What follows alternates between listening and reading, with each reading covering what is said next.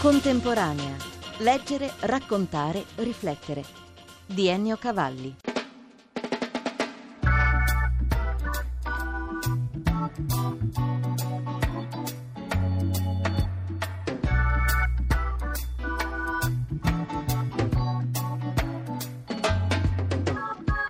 Francis Moore Lappé, americana, premio Nonino Risit Daur 2011.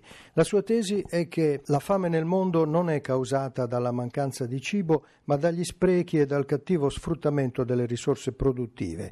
I meccanismi inceppati non ripartono da soli. Per questo lei auspica una forma di democrazia viva come leva per risolvere la crisi sociale e ambientale di oggi. Democrazia viva, l'espressione è di per sé piena di significati. Come la si realizza in concreto? Per quali vie? Con quali mezzi? Well, living democracy is based on the idea that when people go hungry, when they lack the most basic of our needs, it's because they lack a voice. Living democracy è basata sull'idea che la gente che soffre la fame è senza voce, quindi ha l'impossibilità di parlare nella pubblica arena. E quindi il concetto che lei ha di living democracy è quella della cultura dell'impegno e della partecipazione, dove ognuno di noi, ogni singolo individuo, ha voce, non la vede come una struttura struttura di governo, la vede piuttosto come una cultura. e porta l'esempio della città brasiliana di Belo Horizonte dove nel 1993 la municipalità ha eh, individuato nel cibo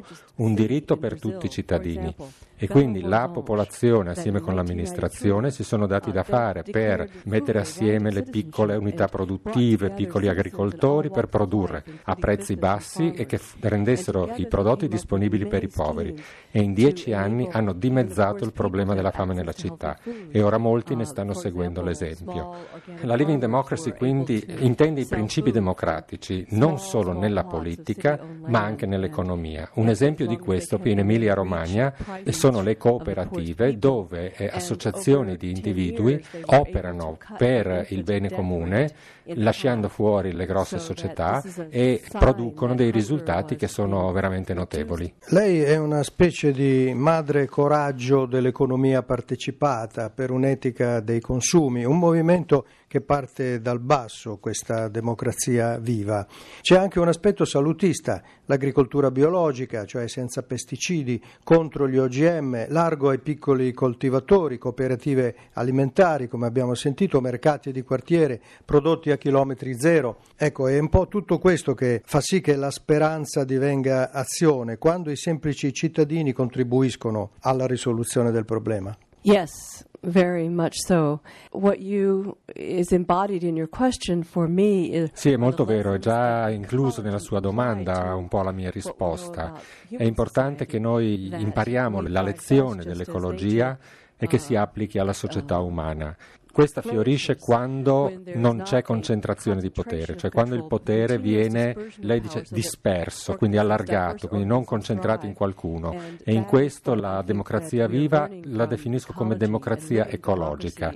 E quando io enfatizzo il coraggio, intendo dire che gli esseri umani, anche da studi di laboratorio ed analisi che sono state fatte nella neuroscienza, anche in Italia con i neuroni specchio, sulla scienza del comportamento, quindi gli esseri umani hanno in sé le basi dell'empatia, della cooperazione, eccetera. Quindi queste qualità ci sono, il problema è che noi non siamo capaci di esprimerle, perché le società in cui viviamo ci bloccano e tendono a tirare fuori il peggio di noi stessi, allontanandoci dalla natura.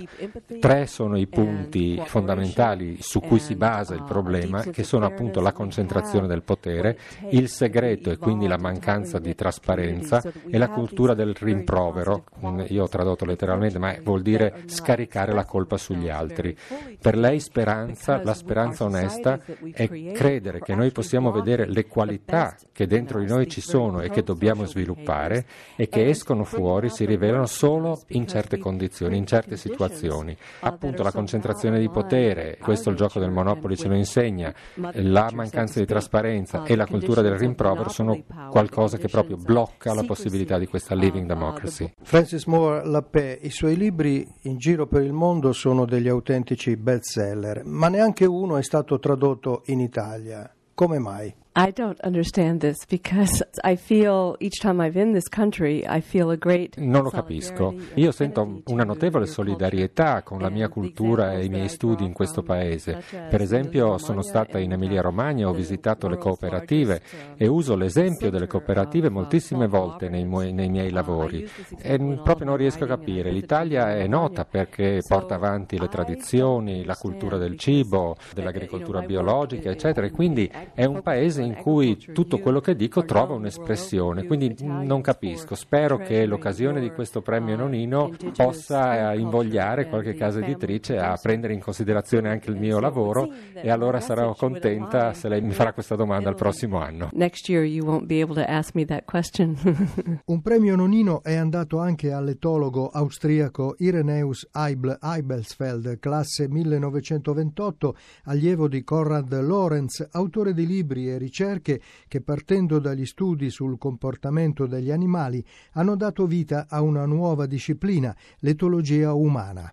Tra le opere fondamentali di Eibl Eibelsfeld, pubblicate in Italia da Adelfi e Bollati Boringhieri, Amore e odio per una storia naturale dei comportamenti elementari e L'etologia umana sulle basi biologiche e culturali del comportamento. Così ne parla il sociologo Edgar Morin. Non possiamo dimenticare che una parte di noi è una parte biologica, una parte animale insomma è un misto delle due cose, animali e culturale. Il lavoro di Ireneus ha fatto avanzare molto i problemi cruciali della relazione tra geneticamente innato e l'acquisito per cultura. E allora mi ricordo che mi ha colpito la rivelazione che una ragazza, una ragazza muta, ciega, sorda, cioè senza nessun contatto sensoriale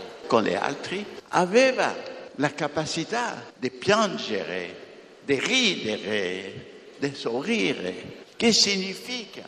La capacità emozionale è una cosa universale. Tra i giurati del premio Nonino c'è anche il premio Nobel Naipaul. Il suo ultimo libro, pubblicato da Adelphi, si intitola La maschera dell'Africa, alla ricerca delle forme primigenie di religiosità in quell'antico continente.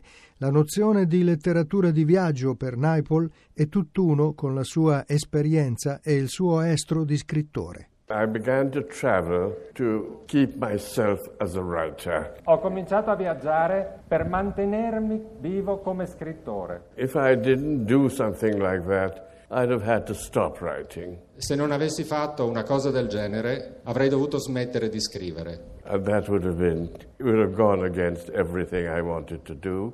I wanted to be a writer. E questo sarebbe andato contro tutto quello che io volevo fare, perché io volevo essere uno scrittore. And what I did at the beginning, I grew up among people of different cultures.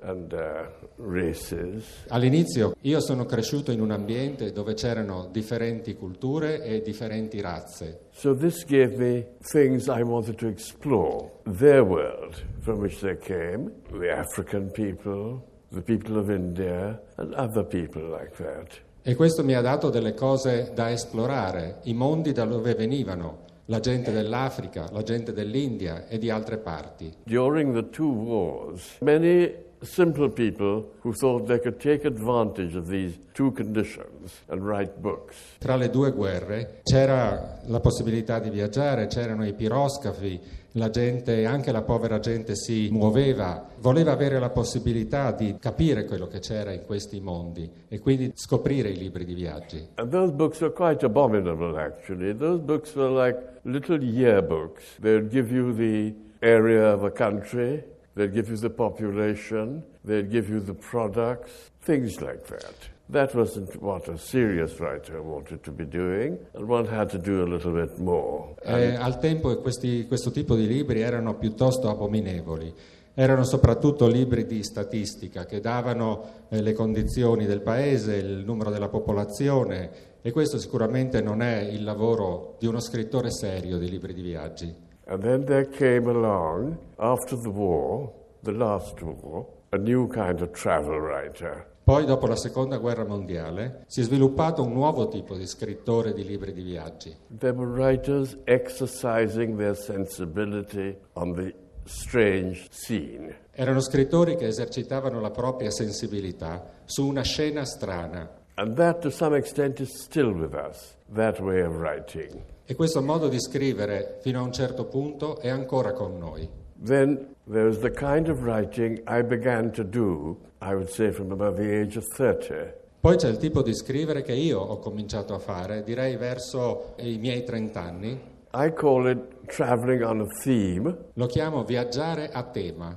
I call it traveling not to just report on the strangeness of places, but to come to some understanding about the way the world is moving in certain directions. Non si tratta semplicemente di narrare le parti del mondo che noi vediamo, ma di capire verso quale direzione il mondo si sta muovendo. It took some time, of course, to learn how to do this kind of travel. Ci è voluto del tempo, naturalmente, per imparare come fare questo tipo di viaggio. Because you know, the, the idea of being a traveler is a very attractive idea. Perché l'idea di essere un viaggiatore è un'idea molto attraente. When I was first offered the opportunity to travel in this way, I was very excited. Quando mi fu offerta l'opportunità di viaggiare in questo modo, ero molto eccitato. The essence of all writing, and the essence is writing has to have a point. There must be something beyond what is said. Si arriva all'essenza dello scrivere.